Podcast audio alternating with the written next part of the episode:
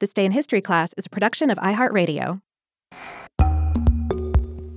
Welcome to This Day in History class, where we bring you a new tidbit from history every day.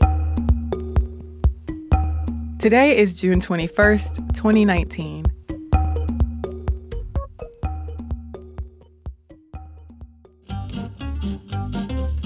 The day was June 21st, 1893. The Ferris wheel, designed and built by engineer George Washington Gale Ferris Jr., was unveiled to the public at the World's Columbian Exposition in Chicago. Its run at the exposition was successful, and though Ferris was not the first to create a huge wheel as an amusement ride, his name has become synonymous with the attraction. The origin of pleasure wheels, as amusement wheels were once known, is unclear. They could have been inspired by ancient water wheels, or they could have originated in Eastern Europe or the Middle East. In a 1620 diary entry by Peter Mundy, the English traveler describes a type of pleasure wheel in present day Bulgaria.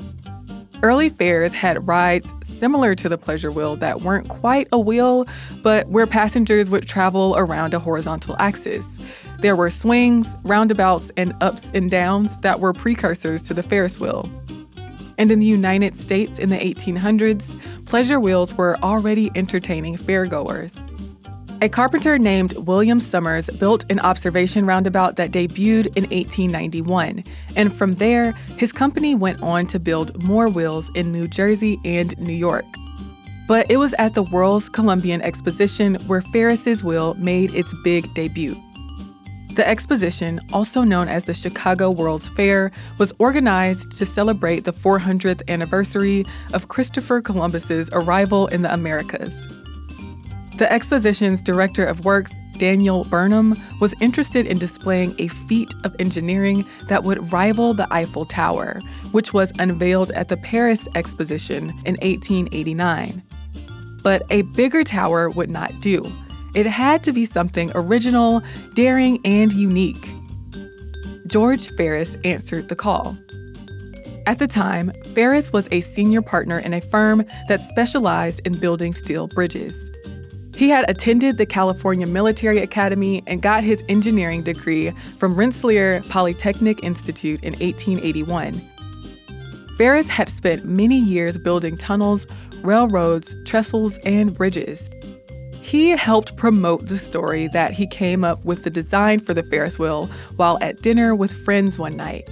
But in reality, there had been many proposals for a wheel, including one by H.W. Fowler and the aforementioned William Somers. In fact, the Garden City Observation Wheel Company applied for a concession to build a Somers wheel on exposition grounds around the same time Ferris did. Somers' request to build a wheel there was denied, so his company built a wheel outside the exposition grounds.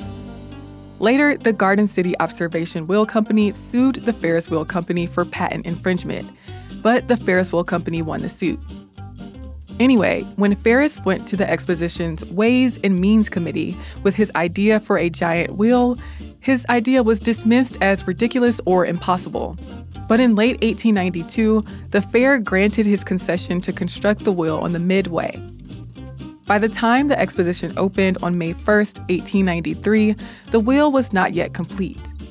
On June 9th, the wheel went for a test run without cars. In the following days, cars were hung and loading platforms were completed. Local press members were invited for a trial trip on the wheel.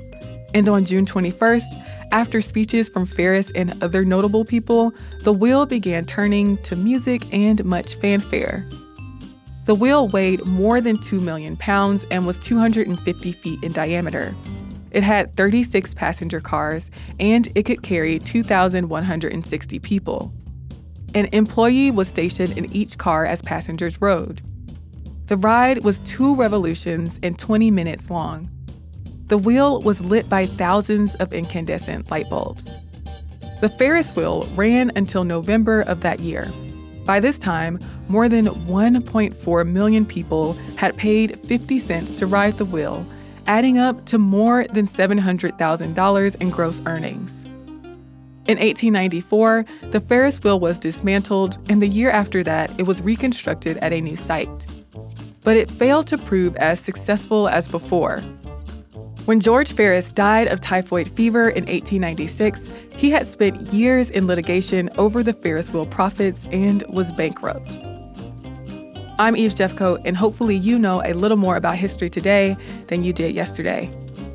If there's something that I missed in an episode, you can share it with everybody else on Twitter, Instagram, or Facebook at TDIHC Podcast.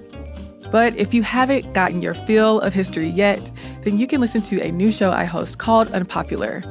You already know what Unpopular is about, just go listen to it.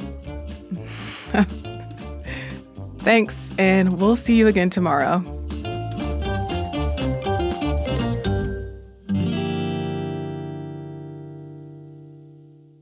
For more podcasts from iHeartRadio, visit the iHeartRadio app, Apple Podcasts, or wherever you listen to your favorite shows.